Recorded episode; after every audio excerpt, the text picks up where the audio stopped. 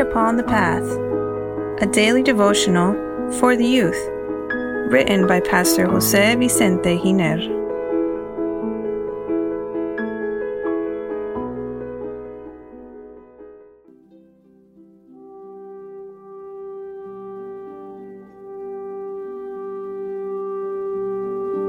December 28th. The Three Big Surprises. Dear youth, I have always heard that in the afterlife we will face three great surprises. One, that we will find people who we did not think would be saved.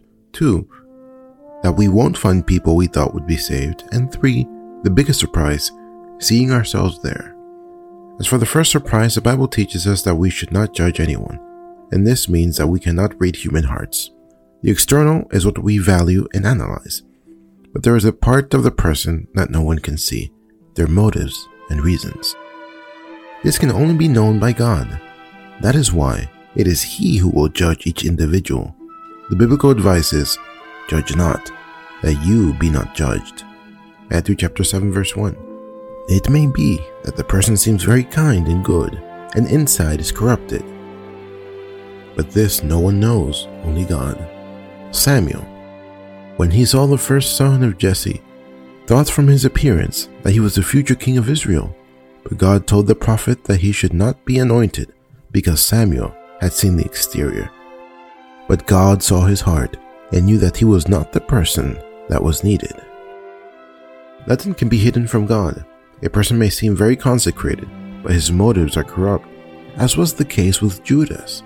No one knew but the master knew his intentions. He treated him with love and gave him the opportunity to change. But Judas would not.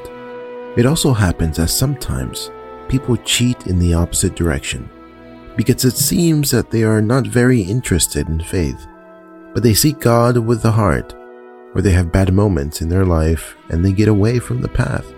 But there is a burning flame in their heart that has not been quenched. Whatever it is, God is the one who will determine who will be saved or not. The church may separate from its fraternal fellowship people who did something wrong or contrary to principle, but God has not given it the authority to determine who is lost and who is saved. There are some conditions for eternal salvation, and these are specified in the Word of God. But the work of weighing hearts belongs to the Lord. External actions are important, but many times they do not show hatred, envy, pride, that may be dwelling in the soul without anyone knowing it. The law of God requires us to correct our external acts and also our internal ones. But unfortunately, this is not always the case. That is why there will be surprises in heaven. May God, dear youth, that each of us live in harmony with His laws, both internally and externally.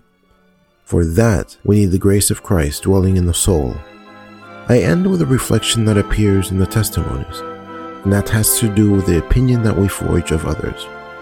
True Christians will not exult in exposing the faults and deficiencies of others.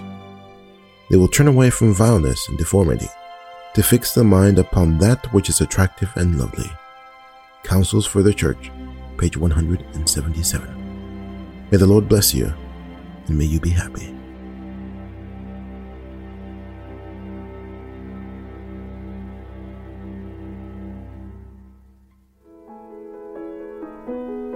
Please share this message that it may be a blessing to others as well.